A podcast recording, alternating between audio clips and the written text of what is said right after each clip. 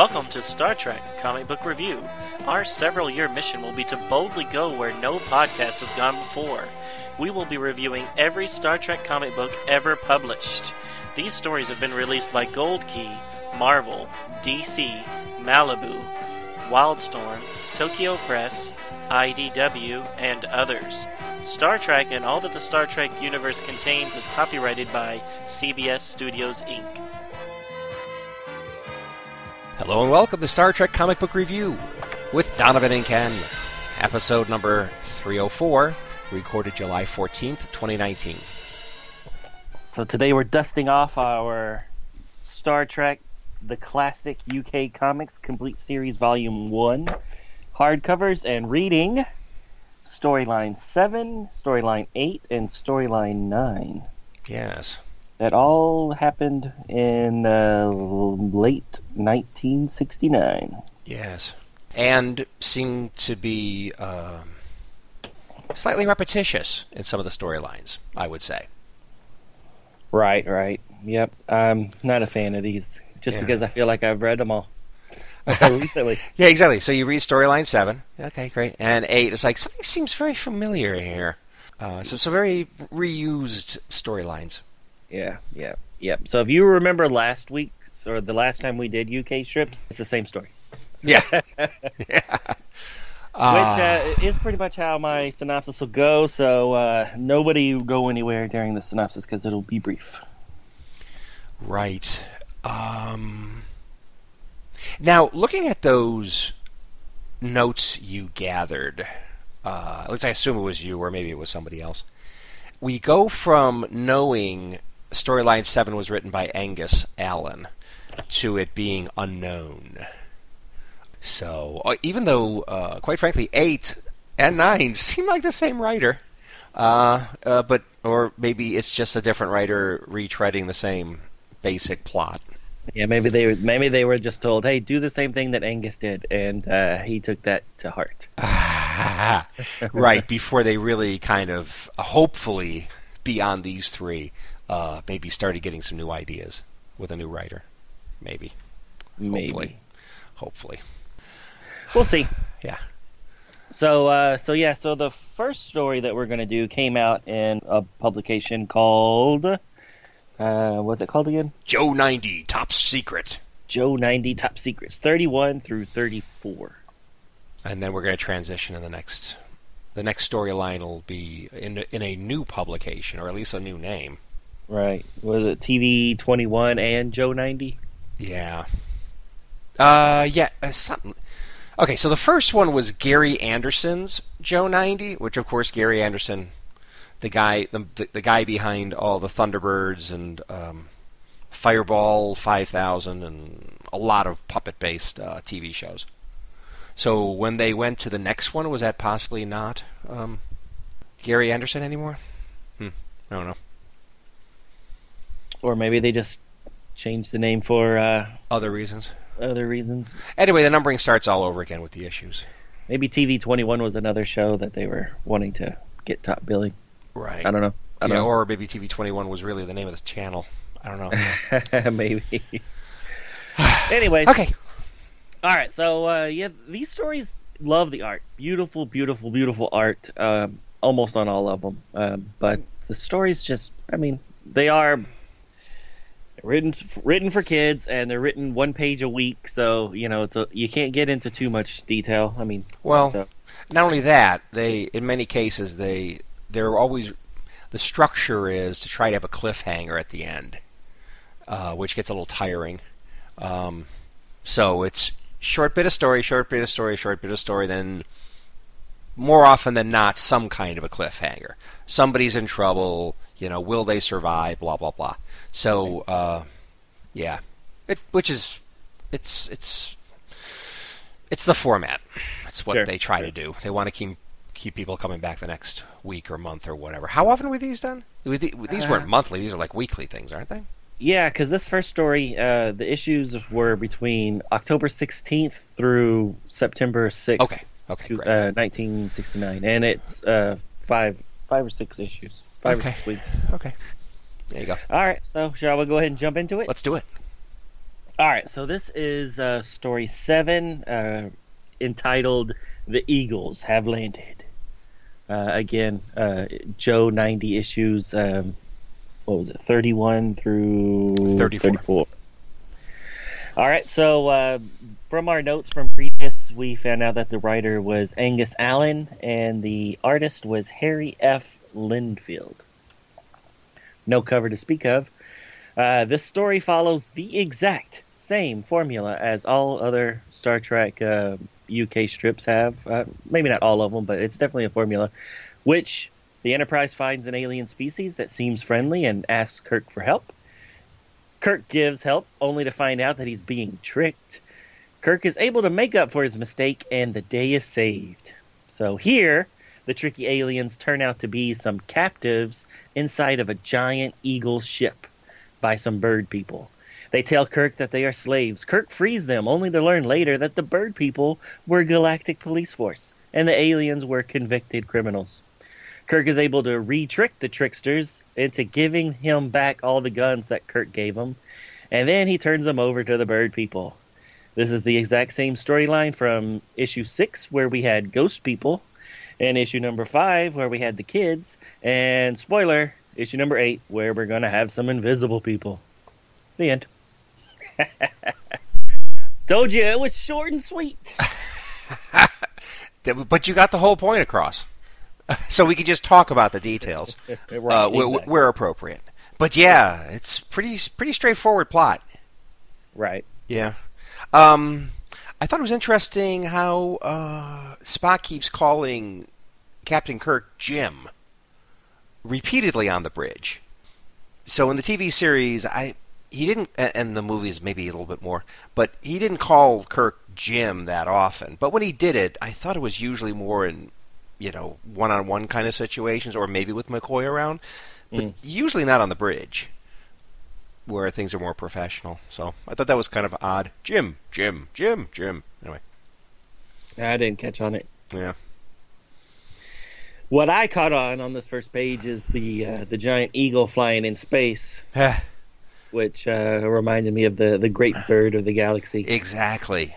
Yeah. So it's Roddenberry. It's Gene Roddenberry right there. Yeah. So was he called the great bird of the galaxy before Star Trek, or where did that come from? Oh, I don't know where it came from exactly, but it surely it came from Star Trek. Right. I but- mean, the galaxy part. I'm not sure what the. But I mean, was it before part came from. 1969? That's that's what I'm getting at. Is, Oh. is, it, is this just a weird coincidence? It's a weird or... coincidence. I'm sure. Oh, okay, I'm okay. sure it has nothing to do with this comic. Uh, yeah, I, I doubt it. And how about? I I mean, okay, it's a kids. It, it's it's geared towards kids, obviously. Right. But oh, good lord! I mean, why? I mean, okay, so we see they're bird people. So okay, like with bird heads and human bodies, kind of, sort of. But they can also fly through space where there's no air to push against. Okay, um, but what a waste! I mean, engineering, engineering a ship in the shape of a bird. Well, the Romulans do it. The Klingons do Well, it. no, but Th- this literally it has the- wings. They, they took it to the next level. Wings, talons, which I guess is the landing gear, Feathers. and feathers. Uh, even the little wispy ones at the end of the wings. um, and then I guess the bridge is in the in the head with the eyes. I don't know. It's just it's ridiculous. Right. But it's Yeah.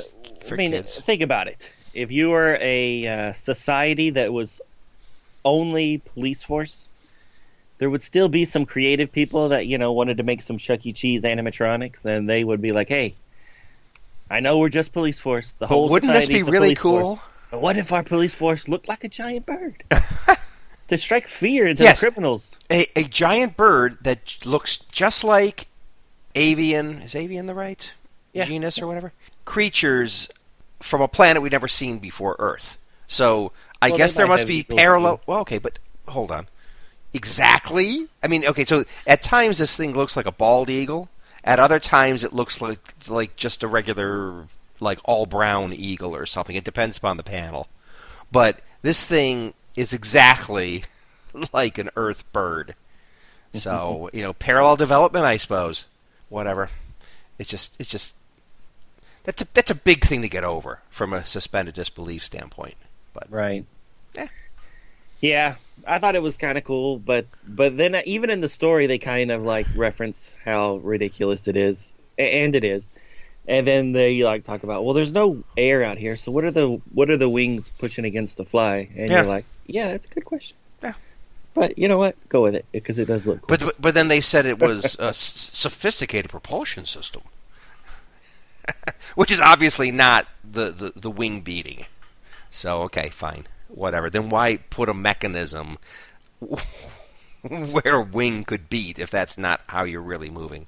But whatever. Um, I think that if the 1966 Batman movie TV show would have six, would have continued and he started going into space, I could totally see him creating A a, bat shaped a a bat-shaped uh, sta- uh, spaceship. Uh, Yeah, sure, exactly. exactly. Yeah, yeah, yeah, yeah. Right. Which would That make looks no like sense. it looks like a hundred percent anatomical bat. there you go. I'm kidding, but yes, No, no, no, no. I think you're right. I mean, come on. nah, he'd put some fins on it or something. It wouldn't look like a bat. How do you know? Anyway, I've seen his helicopter. It doesn't look like a bat, or his boat, or his car. Just looks cute. his plane does. The Batwing. Yeah, it doesn't look like this plane. It doesn't look like this bird. It's a bat. It's not an It's It's a anatomical- bat. Yeah, bat shaped. Anyways, I thought the artwork was fantastic. The bird Well- people, I loved. Yeah, it, it all it all looks nice. Just turn off your brain. Um, Sure. So yeah, but yeah, visually the colors are nice. Actually, some of the main characters, uh, they're drawn pretty well. Uh, definitely Spock looks like Nimoy in most most panels. Depends upon the panel. Kirk kind of goes off and on, looking like Shatner. Um, and then, uh, but there are other things that are you know uh, artistic license. I, I love the guy who's shooting the phasers. He's like holding on to some uh, Flash Gordon kind of device with a scope in it. Yeah, The gunner. That that's great. Uh, Yeah, I that, I is so retro. I didn't mention in the synopsis, but when they fire on the bird, um, it is not by Kirk's order. It's just this guy getting freaked Right. out, and Yeah. he just shoots the shoots it. shoots it exactly, completely on his own. A complete breach of discipline. Which at first I was thinking, you know, when you when we got into the middle of the story, it's like, oh well, I guess that guy uh, had better instincts for what was going on than Kirk for blasting it, because it seemed at first they were the bad guys. But then by the end of the story, we find out that uh, Kirk's uh, instincts were were correct, even though uh, Kirk had the wrong conclusion for a while there believing the first alien he met again. Yeah, boy, why does he keep doing that? I don't know. You'd think he'd learn. Yeah, It's like, Oh. well, you know, maybe we'll help you, but you know what? I think we'll just double check. Let's let's, let's talk to the bird brains over here. right, exactly. It's not like they're not still on the ship. Yeah, I mean, they could have communicated. yeah. Anywho, so how do you like the shuttlecraft? Or what, did, did they went back to not calling them shuttles again? Space bugs again. Space, Bug bugs again. five. Yes. Yeah. So I think it was issue six. If it wasn't six, it was five. I'm pretty sure it was six or storyline six. Um, they showed for the first time Galileo seven. Yep. It was accurate. It was accurate. It even had the right lettering, the right font. It. They actually reproduced what was what was in the show, and it was like we were. I know I was thinking it's like, oh well, hallelujah! Somebody finally showed them a photo or something, or they maybe maybe they saw an episode finally, even though it's been on for a year. But no, in this issue, we're right back to well, actually, it's not as bad as using the Thunderbirds ship ship shapes. I mean, at least it's it's pretty much uh, a, a, a shuttle, a Star Trek shuttle shape. Although they again have gone back to artistic license, um, it's physically bigger than It's the Galileo, Y- wider, bigger. I mean, in the in the bay scene where people are standing next to it, it's much it's much bigger. It's red in color, kind of a rusty red color, and it's got the uh, the entrance exit ramp in the back instead of on the side. And uh, has headlights. That's uh, it has a grill and headlight like a like an old Mustang or something. there you go. Uh, it's an American thing. Make it look like a Mustang. Um, but at least the general shape is is is accurate. But as we go on, you'll see that there we go back to using some Thunderbird shaped uh, ships and, and some of the upcoming stories. Yeah, they're still in the ship. You can't not use them just because it's not canon anymore. You got to make got to make the money. Make the money. Well, yeah. Um, it's really amazing these stories how many different uh, auxiliary spacecraft are in the Enterprise, and uh, they're pretty much whatever you need them to be. So, uh, so it, at least in this one, they're showing two variants on the shuttlecraft. One is pretty much just transportation. The other one seems to be some kind of attack craft or attack variant that seems to have, if I'm interpreting correctly, four different guns uh, on the sides and on the top of the hull. It's got a fin, of course. You need a fin on the top, and then it's got three engines in the back instead of Right. uh, nacelles on the side, and oh, oh, it's got two fins on the bottom too. So there seems to be attack versions and just normal transport versions. And then there's a there's a third one too that doesn't seem to have any nacelles on it at all. Oh, which one is that? The the one that they Oh, actually fly into the into the bird's mouth, Oh my God, I didn't even notice that. Yes, it's and it ha- it has like a uh, like a dome, like a a dome like observation port on the top for for no right, reason. right. But it doesn't seem to have any of the guns or anything like the second one, and no nacelles on it like the first. So okay, so three different. Why three different? I mean, okay, so so maybe the normal ship and then the more gun one is when they went, you know, to really be more threatening, uh, more of an attack to rescue uh, Kirk and Company, the first shuttle. But then why does the third one? Yet another variation. I don't know. Whatever. Right. We'll never know. We'll never know. But yeah, the I- I'm looking at a panel that's got the bird guy in there, where they're talking for the first time. And it's got a you know, like a headshot, and that Mhm. does look good. Yeah, it looks great. Ridiculous, but it looks good. Yeah, so he's just like turning and looking right right exactly. at the camera, Exactly. Like looking right through into your soul. And his face actually is expressing expression in a in a beak, which is pretty impressive. I think it's mostly in the eyes, but Somehow yes. the eyes are conveying that this Yes. guy's like no nonsense. Hey, listen, I'm a policeman. exactly. I don't care what those other guys told you. Exactly. You gave them guns. Are you stupid? he's just he's just exasperated. Right. And again, of, of course, Kirk makes these decisions. And I believe in this one, yeah. Is this the one where he tells Spock, you know, just don't come after us? But of course, he does it. And Spock pulls uh, Kirk's fat out of the fire again.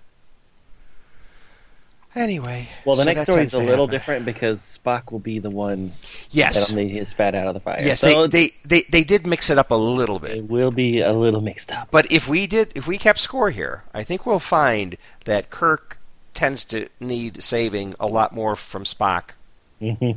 um, but yes, they do mix it up a little bit in the coming issues. Uh, let's see what else. Uh, we already mentioned the. Yeah, I, that's really it for me. Uh, I think I mentioned everything. Yep, I'm good too. Okay. So shall we go on to issue eight, which is from uh, a new a new book? What's it called again? TV twenty one and Joe ninety. Yeah, so I'm not quite sure why the transition happened. I'm sure there's a good reason for all of it. Maybe different people are involved from a production standpoint or responsibility of, for it or something. But uh, yeah, TV 21 and Joe 90. And they redid the numbering, so these are weekly issues 1 through 6. So this is kind of a long story arc, six issues, but um, really, it didn't need to be. No, not at all. This one, we're not sure who wrote it, but it looks like the same artist, Harry F. Lindfield, and he's been doing a great job so far, except for ship shape choices. Okay, so the Enterprise is stopped in dead space while engineering crews in spacesuits carry out routine maintenance on the outside of the nacelles. While there, several crewmen experience strange pokes and tugs at their equipment. The other workers think the affected crewmen are losing their minds. When they re enter the ship through the hatch, one of the crewmen is shoved from behind, but no one is near him. With the ship buttoned back up, she gets underway. Later on the bridge, Kirk retires for the evening and gives Uhura instructions to maintain course 4540 green, whatever that means. In his quarters, Kirk sleeps soundly for several hours until his sheets are pulled off his bed and his clothes go flying across the room all by themselves. Kirk exits his quarters into the hallway and speaks to Spock, who confirms that similar reports of ghostly happenings have been reported by the maintenance workers and others across the ship. The both say they do not believe in ghosts, but apparently some entity has entered the ship. Da-da-da. That was the end of issue one. Issue two. Back in Kirk's quarters, they decide not to acknowledge the strange happenings to the crew, but do decide to convene a brief senior staff meeting. Spock lends Kirk one of his extra tunics, since Kirk's had been caught up by the strange entity. Uh, so during the conference, Kirk is wearing a blue sciences uniform. Very odd. In the conference room, the senior staff eventually come to believe the news Kirk and Spock tells them. McCoy, of all people, suggests using a communicator's universal translator feature to attempt to communicate with the unseen entities. They use it and successfully speak to one of 12 envoys from the planet Vartax that are on the Enterprise. They tell Kirk and his senior people that their current course will bring them to their planet and uh, that the planet also is invisible. Handy.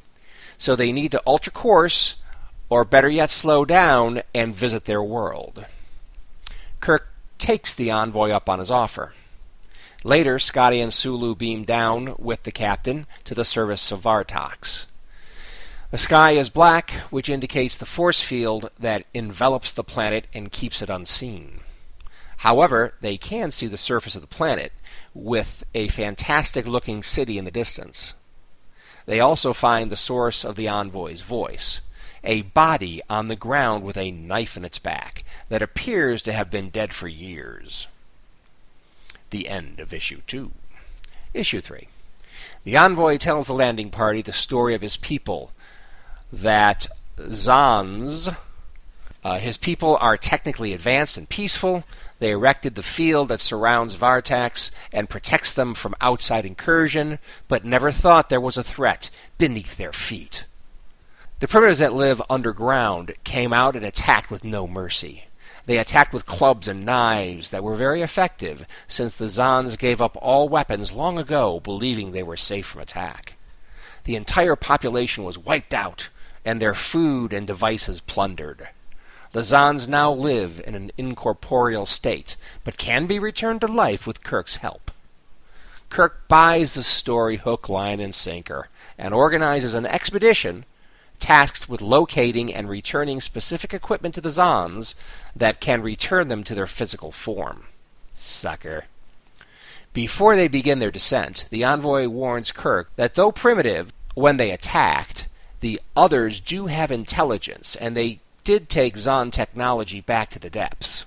Kirk finishes the thought, saying that he is walking his men onto the primitives' own territory, and they may have learned enough over the years to wipe out he and his men. Thanks for the tip. The end of issue 3. Beginning of issue 4. The envoy leads them to where they must ascend, but for some strange reason cannot go with them. Kirk leaves crewman Trayman on the surface with the envoy and a communicator as they start their descent. They finally find the primitives, but they turn out to be pussycats. They are scared to death of Kirk's party. Kirk starts to suspect he was duped yet again and sends Sulu up to the surface to get the one communicator, one, that they took with them when they left the ship. Okay, great. Sulu reaches the surface to find Trayman dead. After searching around, he finds the communicator and wonders what the heck is going on with this ghastly planet. End of issue 4. Issue 5. Sulu returns to the landing party with the communicator. The universal translator circuit is activated, and the supposed primitive tells Kirk what is really going on. 1. Zans are not from their planet. 2. They came down and drove their people out of their cities and started to plunder the planet. C. The Zans can become invisible at will. It is their greatest weapon. Kirk calls up to Spock and finds out the Zons have taken over the Enterprise and intend to use it to travel to another planet where they will plunder that planet as they have done to Vartox. Uh, they basically go from planet to planet using all the resources. Great. Sounds like uh, Independence Day. The Zond leader starts beaming the crew down to the planet as Kirk and some of the underground dwellers come to the surface. With defeat on his face, Kirk sees more and more of his crew beam to the surface and realizes he is powerless to do anything about it. Uhura runs up to Kirk with one glimmer of hope. Mr. Spock was able to slip away and avoid being transported off the ship. He is still aboard, and the Zons do not know it. End of issue 5. Issue 6. On the surface of Vartox, one of the underground dwellers suggests that Kirk should go to the city and look for weapons the Zons might have left behind. With no other course of action left to him, Kirk leads his team to the city. They find a broken down long range energy weapon. Scotty and Sulu start to work on getting it operational as Kirk contemplates using it on the Enterprise, even with Spock on board. The Zon threat cannot be allowed to consume yet another planet. In the meantime, on the Enterprise, Spock arms himself with a phaser and a bag of knockout gas grenades. He sneaks up on an isolated group of Zond and uses the gas bombs to disable them before they can go invisible. Rinse and repeat. Rinse and repeat. Eventually, Spock has disabled all the Zond except for the command staff on the bridge. Spock thinks there are too many of them and he has only one bomb left. Just then, Kirk calls up to the ship and inadvertently gives away Spock's location.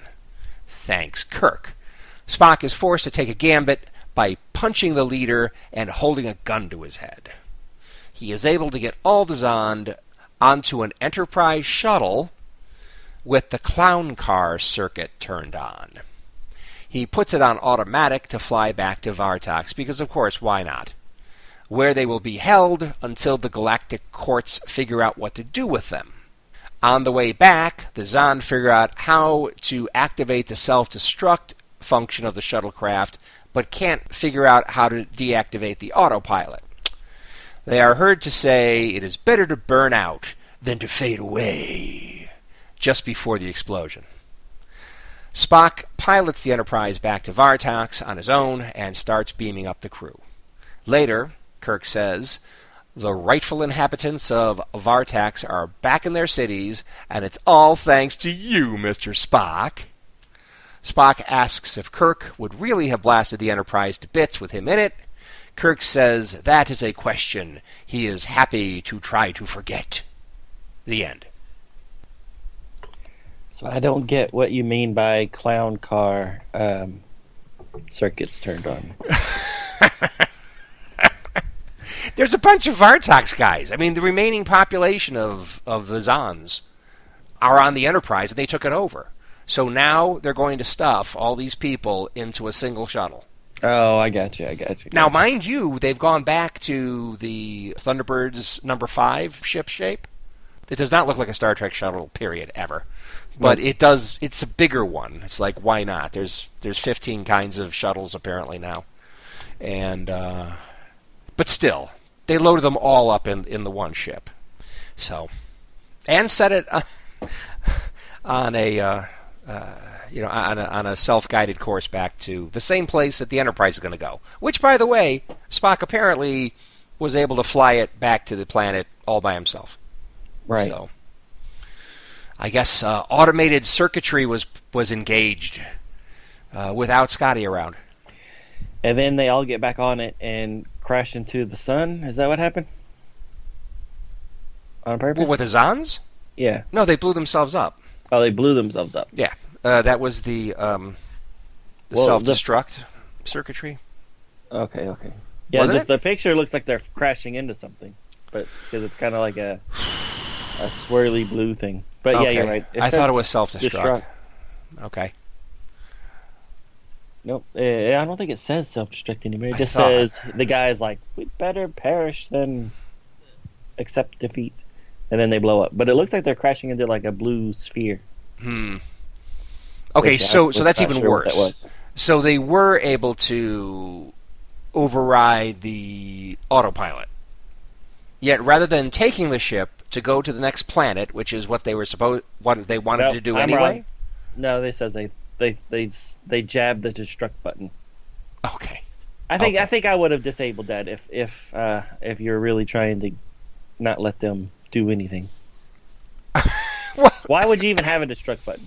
well, you wouldn't because we know in Star Trek, well, at least on the ship, you know, of course he's it's UK comics, but but we know you got to go through big big hoops to get the uh, with multiple people involved to get the self destruct to start. Right. uh, but they didn't, uh, or they really didn't care because this apparently is aimed at kids. So, yes. So there you go. So why why did they stop turning invisible? Oh, well, uh, wait, like at the end? Well, because about halfway through, well, uh, they just stopped using that power. well, yeah, well, they thought they had the upper hand. I mean, they took over the ship. I mean, why did they need to be invisible from themselves? I mean, And could they not touch him while he's holding the communicator? I mean, he's he's technically there, right? yeah, it's, Nobody- I think it's just nobody supposed to be accidentally invisibility. Bumped into him or something. It's like, hey, I can feel you. There you go. It, it is kind of ridiculous. So in the middle, when they when they leave the ship and and go down and things uh, to the planet and find the dead bodies and things like that, uh, yeah, there's a disembodied communicator floating around. At least that's what it looks like. But you're Right. right. There's a physical body there. It's just invisible. Right. But I it looks kind of ridiculous. Would have poured some paint on him or something and been like, okay, now we can see you. now we can see you exactly. Um, yeah, and then yeah, it's just it's just ridiculous. It's just so the assault team that Kirk leads. Well, first off, he shouldn't be leading it, but whatever. So the assault team brings one communicator, one I know, right? communicator. It's like, oops, we bought our we brought our guns, but we forgot to bring any more than just one communicator. anyway, whatever. I kind of liked how the cave people looked. Oh, let's talk about that. I, I, did, I did too. You remember the orange monster in the Bugs Bunny cartoons? The abominable snowman. No, no, no, no. He wasn't a, a snowman guy. He, he he was a monster, but he was a furry monster, and he had no Oh yeah, yeah, neck yeah, yeah, yeah. head. Okay, I know what you're talking about. I know what you're talking yeah, about. so his face, his face and his mouth is basically built into his shoulders, or like like his chest. I should say chest. It's kind of like built mm-hmm. into his chest. So there's no neck or head. It's just like the upper body, the upper torso is just extended a bit, and then the face and mouth and everything is like in there, which is a very odd design. But yeah, that's that's what they that's what that reminded me of. Yeah, yeah. Now that you mention it, these guys kind of look like that. Yeah. Only their faces are different, obviously, and they're brown, but they do look furry, and uh, and, and yeah, I think they look kind of cool. Uh, interesting, very alien. Right. That's what I like about these comic strips is that they really make the aliens look alien more than the like Gold Key does, which Yeah. mostly everybody looks human or or Lex Right. Luthor shaped. exactly, exactly. Um, okay, so do the Zons remind you of anybody, especially the leader, especially towards the end when his helmet's off? Does he remind you of anybody? Um, like uh, he reminds me of the the uh, Tranya guy. Exactly, exactly. The guy we see at the closing credits of every, well, at, at least ser- at least season one. Right. Um, yeah, so the like the last shot you see, at least I think it's the last one, or near the last one. You see that you see um, the puppet. yeah, Clint Howard's puppet. Exactly. So that was from the Corbomite maneuver, and didn't he have didn't he have a name? I don't know, maybe not. Yeah, I forgot his name. But uh, he was he looks just like the puppet, especially when Spock has him by the neck and he's got the phaser up to his head. And by the way, the phaser looks pretty good. It looks it looks just like that guy at the end, only if he could actually move his mouth or And- eyes. Yeah, and eyes. The puppet. Right. Nope, you're da, absolutely da, right. da, da. now, when I was uh, Oh, Balok. Balok. Balok, yeah, yeah, yeah, that's the little guy's name. Oh, that's the little guy's name. Okay, fine. So Balok's puppet. Right. Now I remember watching that as an adult, Yeah. and uh, the Corbomite maneuver, and that little kid shows up offering them some tranya, Uh, and I'm like, dude, this little kid's cute. I was like, wonder if he ever did anything after this. Uh, oh, Yeah, you many know. things. and then I looked him up, and you know, it was like old dial-up internet. Yeah. and looked it up.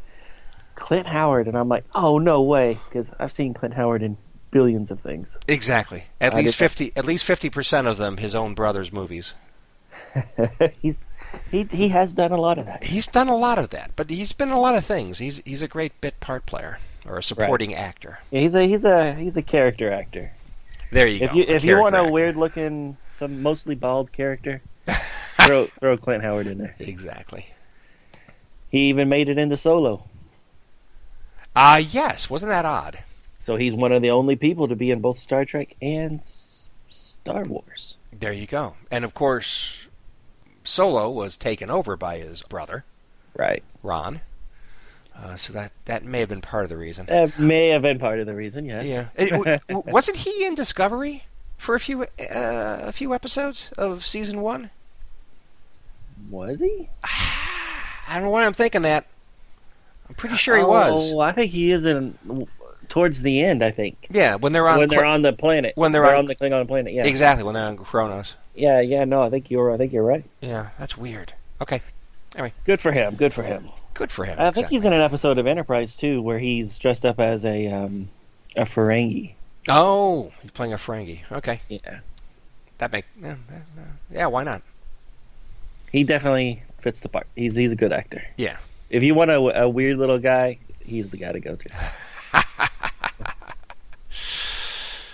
Yeah, so uh, Kirk believes the first alien he sees. Uh, they are feeding him a line of BS, and uh, Spock pulls his fat out of the fire. Actually, everybody. I mean, he saves everybody in this one. He is missed. He is Joe Commando um, on the Enterprise, getting the getting the ship back. S- Oh, it's the fish one. Never mind. Uh, yeah, here. Never mind. The fish one, they kind of they kind of changed that up a little bit. Yeah, yeah. So let's wait for the next one for that one. Uh, yeah. All right. I was thinking it was this one, but No. oopsie, spoiler. Yeah. So uh, I that's it. That's all I have to say. All right. My my last comment is why did they make such a big deal about the blue shirt? I I completely agree. It, It- it goes it- nowhere. It Uh-uh. has no point for anything. And why did Zons tear his shirt instead of just like what he did with every with with the sheets? Just just threw the sheets off. I mean, it's like and he's not intangible. He's invisible. So he Yes, had exactly. to open up Kirk's door, walk through it, close Kirk's door, Yep. walk over to his bed, be all creepy and stalkery, yeah, start messing with his sheets. It's just really weird. yeah. And then for some reason cut his tunic. And why does Kirk have one tunic? Yeah, you should have another one. Because I saw Beyond, and Kirk has many tunics in the JJ verse, Well, and they're yeah, all and the same. he had many shirts in the original one too, but you know he had the green wraparound. He had the yellow. Oh, that, yeah. one. He could have thrown on any of his other clothes. Exactly. Uh, the rest is in the laundry, I guess. But yeah, and it's it- weird. it- yeah, that's true. the, the blue shirt. He says he was wearing a blue shirt, but none of the panels are really. There's only one panel That that ever kind of shows color uh, on his Well, shirt. but also the uh, now, at least that is a good thing. The um, the badge is right. It Oh, shows yeah, a yeah, sciences badge instead of like this little star thing within That's a the. good point. Only in that one badge. panel though. Exa- I agree. I agree. And then on the next page, he's back to gold.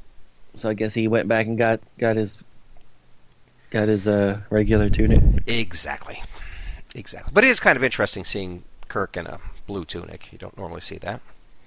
Yeah, I thought I thought McCoy would have said something like, "Hey, you're, you're finally choosing the right side there, Jim."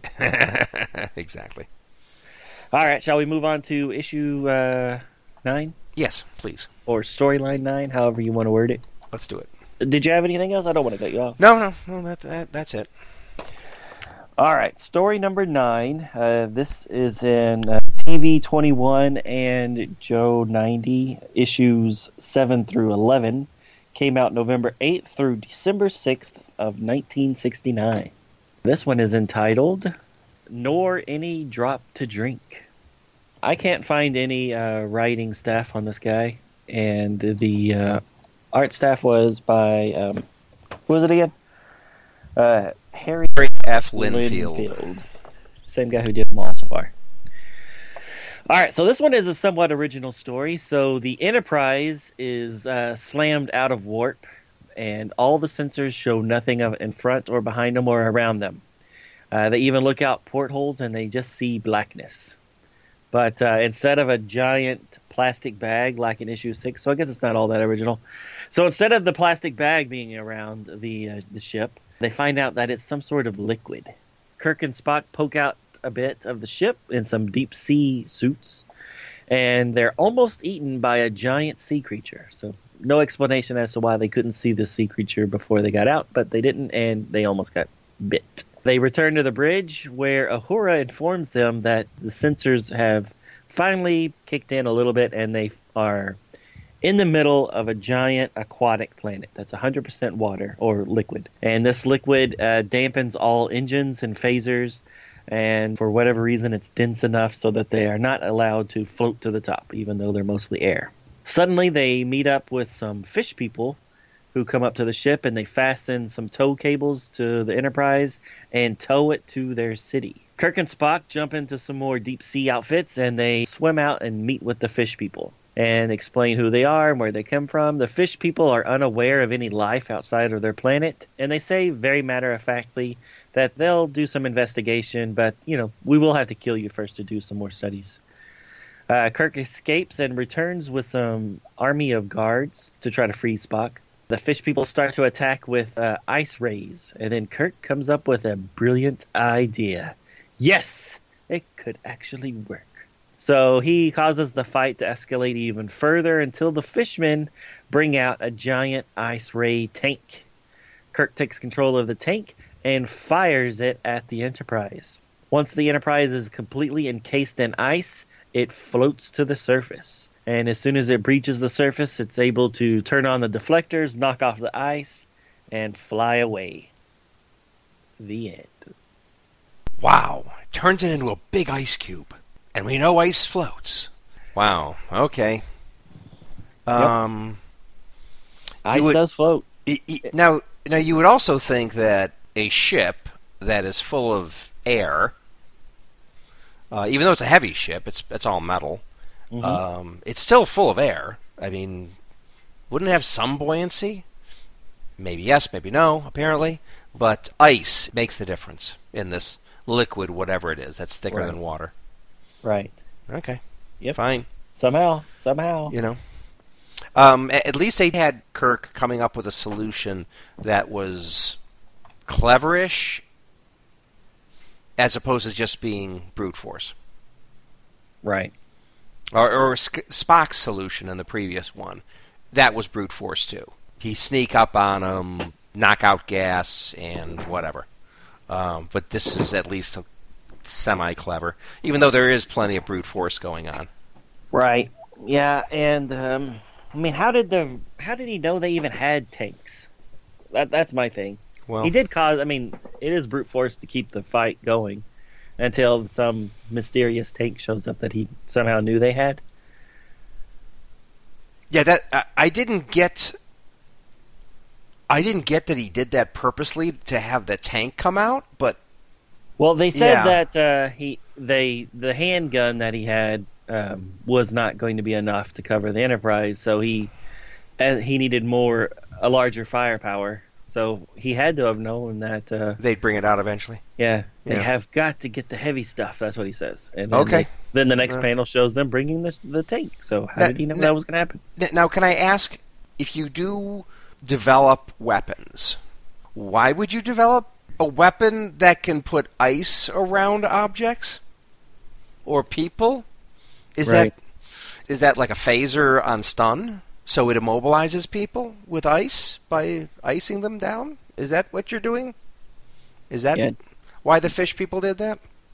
Yeah, no, no, no real reason why this would happen. Yeah, because you'd think it'd be something more like, oh, a spear gun, or uh, I don't know. Did, would would phasers work underwater? Uh, Uh, their phasers didn't, but yeah, could could they have developed phasers that worked? Directed energy weapons that can Right. go through this sludge or whatever this stuff is. I don't know, but right, but they, I mean, they obviously have some sort of mechanical stuff. I mean, the the ship, the tank is mechanical. Oh, so yeah, yeah, yeah. They've somehow developed technology that works underwater. Yeah. So why could they not have come up with something more equivalent to a phaser as opposed to going to the trouble of making an ice ray. and if you look at the tank, which does kind of kind of sort of looks cool, the gun that comes out of the front looks like a big spear with It looks like multiple a giant harpoon? Yeah. Exa- exactly. It looks like a harpoon with multiple barbs on it. So, as the artist was drawing it, he definitely was thinking spears. You know, spear kind of weapons. Oh, well. Right. But no, it's a it's a ice ray. It's an ice ray. And what I really, I mean, the whole thing's a, really ridiculous, but when the Enterprise breaks through the water and it's coming out of the water, it completely reminded me of another 1960s TV show. Okay. Which one? Voyage to the Bottom of the Sea.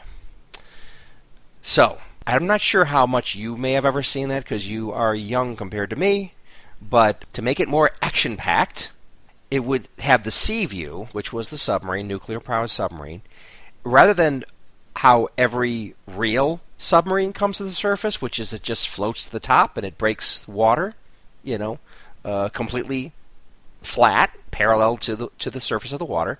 The Seaview would actually come out of the water on an angle, and the front of it would pierce out of the water dramatically, and then come down and settle on the uh, on, on the surface of the water. Like a that's- giant, like a whale.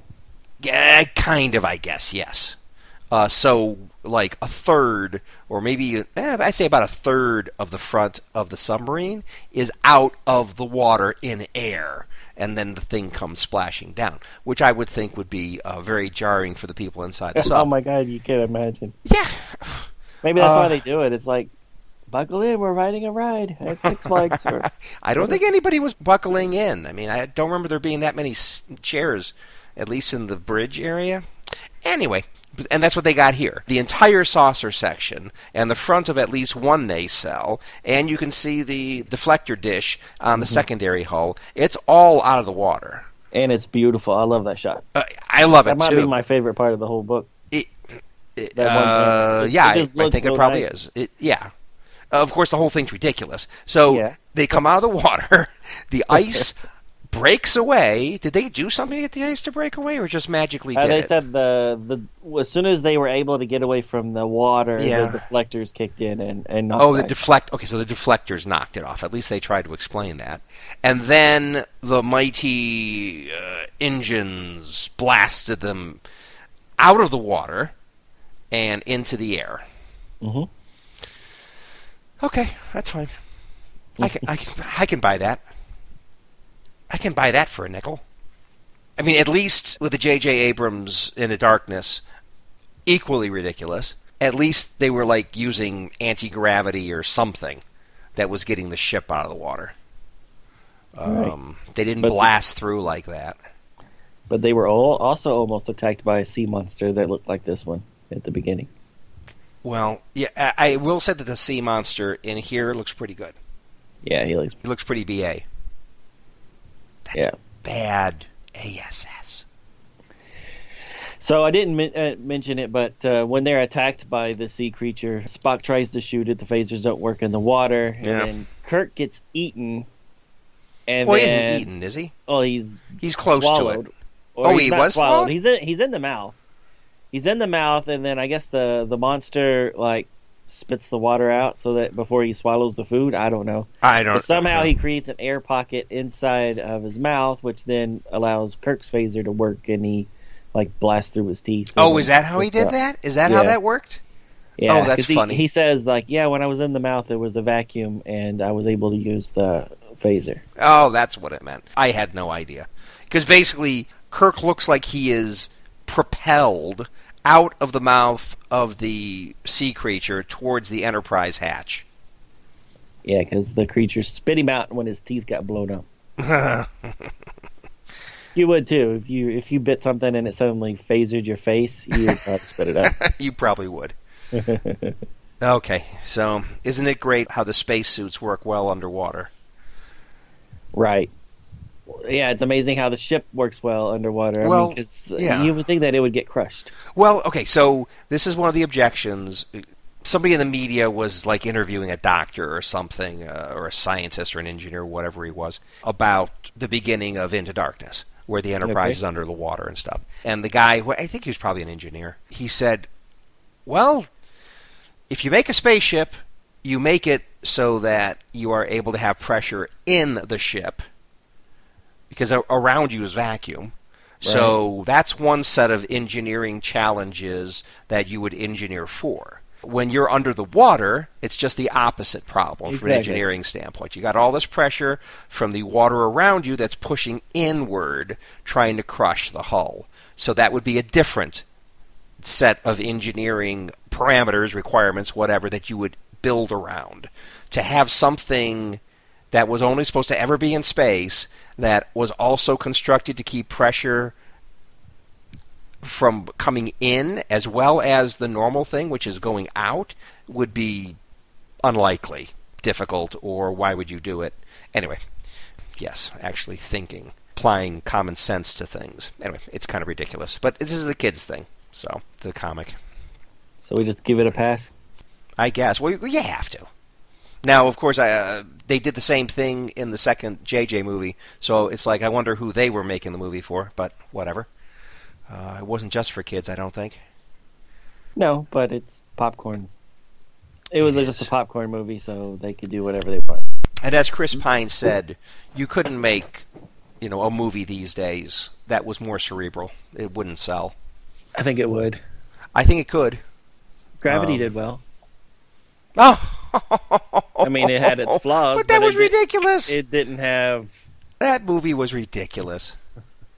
All okay, three different sets of Space of orbiting vehicles or space stations that just happen to be close enough to jump to or you know jet over to. It's ridiculous. Mm.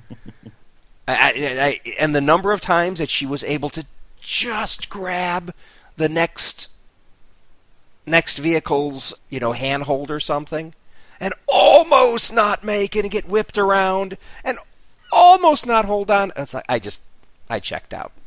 I mean it, it, it was it was it was exciting. It was good. I liked it but oh my god. Yes that's not a good example to use donovan. I know. anywho Alright, so back to this issue. Um, art wise, again, great, but I did not care for the fish people. They looked a little too. fishy I don't know. I don't know. yeah they, they, it was not as well executed as the eagle people It looks like rubber masks on people. You know what I mean? Yep. Yeah. Well, yeah. I, I- and fish being fish, they they really don't look intelligent at all. Uh, and so, making any kind of intelligent humanoid. I mean, what? I mean, the fish people in Star Wars look ridiculous. Fish people. Well, actually, I do like General or was it Ackbar Admiral Ackbar. or yeah. Admiral Ackbar? He. Okay, he looked ridiculous, but he also looked cool. But okay, so it can be done, but usually it doesn't work. Wasn't there like a fish ambassador or something in Star Trek? Yeah. Uh, yeah. Next generation. There you go. Where it's the fish head and then some kind of weird, Yep. like shower curtain outfit that Yep, completely exactly. covered the uh, the torso, the body. Right. It was the shower curtain guy. Yeah, absolutely. Anyway, it, I'm, I'm trying to say it's hard to pull off. yep. No, I agree. They just don't have the air of intelligence on them. Is that what you're saying? I guess I'm saying that. Is that why people say that they can't remember more than ten seconds or something like that? I don't remember. I don't know. You you've heard that uh, that that saying that goldfish only have a memory of a minute or something like that. Oh, really? I. Yeah. It sounds like like dogs. What- they say that about dogs too, but they have no that clue. is is not correct. Don't they say something similar about dogs? Like I've they never don't. heard that about dogs. I've I've heard that, and I completely say it's BS. But whatever. Well, no, dogs will remember people from years and years and years. I think so. I think so. Exactly. All right, what else you got on this issue? Because I'm pretty much done. I just wanted to go back to story arc eight. Oh, we're going back to. I just want to go back there for a minute because there was, I think it was great how Uhura took over the ship. Mm-hmm. That was nice. Sulu was there. Oh no, did Sulu go with him? I forgot. Anyway, but there are lots of other men that were around, but Uhura is who Kirk left the ship with. I thought that was great. And he kind of does it here too, because she's Yeah. the one that figures it all out where they're at. Yep. Well, yeah. She, she figures where they're at, right? Exactly. But I mean, she didn't leave. A, I mean, she, she wasn't left in command, was she? Um, But- but- but not she- not on screen. She had I a mean, big contribution. Yes. yeah. She figured out that they were in liquid. And by the way, can we talk about that for a second? So you're going through space, and uh, how fast were you going? Probably warp speed, because why? When you go between star systems, you at least do warp one, don't you? Yeah. So we'll say warp four. Okay, okay, fine. They were Let's say warp crisp- four. Crisp crisp warp 4 and all of a sudden everybody becomes ragdolls they're tossed all over the place and uh, i mean there's literally somebody head over heels on the bridge and they find they're in water so you're saying the ship was going at warp 4 and it hit into a planet and it went into its ocean or whatever liquid whatever and is that what you're really saying? Well, they're saying the whole planet is liquid, so he just went. Well, Yeah, okay. just, I- rammed yes, into it. yes, yes. yes. Okay, fine, fine. Good, ball good, point. liquid it's a giant ball of liquid that they now how the liquid holds together and everything. Who knows? But they hit a thing of a liquid. The reality of water. I know this isn't water, but it seems very similar to water, and I think anything that's thicker than water would be even worse. It can be really hard. If you ever jumped off a high dive when you were a kid into water, you know, it can be hard. And and if you're going at any kind of velocity, slamming into water like that, you would be totally annihilated.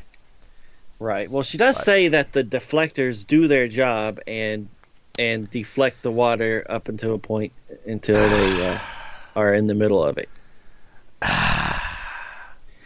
So the deflectors cutting through the water, slowing the ship down, and then they everything goes off and they're just stuck there. I'm sorry. It that's no. It's But a rough that- that- ride, but it can be done. That that does help help justify it, but no. Ridiculous. Ridiculous, but whatever. Ridiculous. We saw it happen, kid. You can't say that didn't happen. Okay. No, you're right. You're right. Eh, whatever. Yeah, that's all I have to say. Yeah. About uh, 8 and 9. All right, then. I'm also done. You did notice that Spock's smiling on that very last page, yes, right? I definitely noticed that. He, it's like he's back in the original pilot, Uh, fascinated with a plant that makes noise or that sings in the wind. y- you know what it reminded me of? It What? reminded me of those Hostess cupcake little ads you would get in your comic book that you, oh, you really? turn the page and then suddenly it's you know Batman or Spider Man or whoever eating a Hostess cup or doing a little adventure, and then the end would be that he's eating a Hostess cupcake or Twinkie or Ding Dong or something like that. Yeah, and it always ended with a character that's not used to smiling, like like smiling Batman. while he's yeah smiling while he's eating, or the Hulk, like oh these ding dongs are good, you know. so for whatever reason, just because it was that last panel, it was just like oh that's kind of reminds me of uh, the Hostess commercial. Gotcha. I- I didn't know where you were going with that at first, but yes, I completely agree. Uh, anyways, all right. Uh, so yeah, so next week we are going to uh, jump a decade, but uh, still be some original Trek. This will be Gold Key. Yeah, but the writing will not necessarily be any better. Uh, yeah, and the artwork will not be as good. Yeah, yeah, probably. So we'll do uh, Gold Key 39 through 41. These came out in the late 70s. Right. Unless, of course, we find a reprint in there. But yes, Uh, I've already checked in there now. there isn't. Okay, great, Three original stories. great, great, great. Looking forward to it.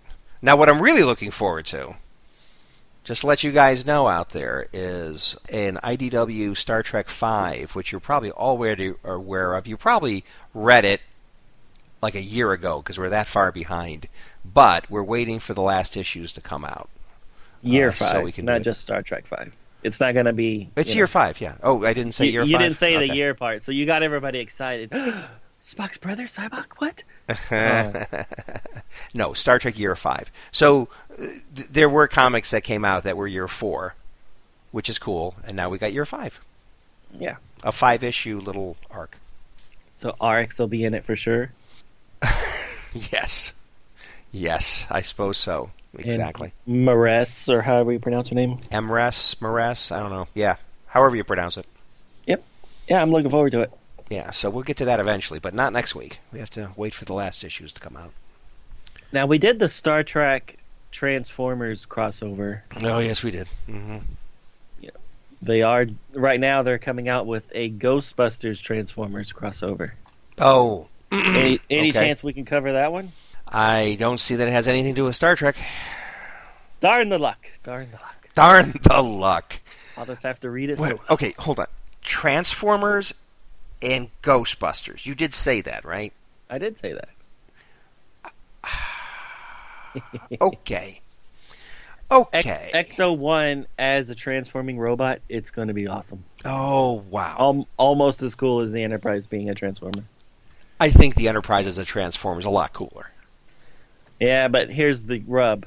They're actually coming out with a toy of the Ecto One as a Okay. transformer. Well, that makes sense. They did not do it with the uh, Enterprise. with the Enterprise because they couldn't because it's ridiculous. No, no, no, no, it's not. Re- it's cool looking as long as you don't ever have any expectation of some toy engineer being able to figure out how the heck that could be a transformer. right. Yes, it wasn't So- clear from the comic book exactly how that worked either, but Yeah, it, actually, didn't, it didn't quite match up right. no. Uh, which it works fine for a comic book, but actually a toy that has to actually do it, do the transformation, yeah. All right, uh, but that's not uh, that's not next Neither week. Next here week or there. we're just doing Gold Key, and eventually we'll do that year five. Yep. Sorry, didn't mean to take us on a tangent. That's fine. That's fine. Uh, just talking about the world. I, I really hope Picard turns out well. So that's in the future for us right now. By the time we post this, it'll probably have already been out. I'm looking forward to Picard actually being good. I'm really hoping. Yeah, same here. Discovery did get a season three greenlit, but they're still looking, or at least last thing I read, there's they don't have the funding for it pulled together yet, which is amazing. So we'll see when it actually comes out. If it actually comes out. Yeah, that'll that'll be bad if it doesn't come out. Uh, yeah. I'm kind of intrigued. How, how- are they supposed to go a thousand years in the future? Or For how- what? Huh? Oh, um, did you watch the whole thing? Watch what thing? Season two? Oh no, I didn't finish it yet. Okay, I'll stop. Um, anyway, I look forward to how they figure out uh, season three. That's in a very different situation. Okay, All right. all right. Okay. Uh, th- I guess that's it.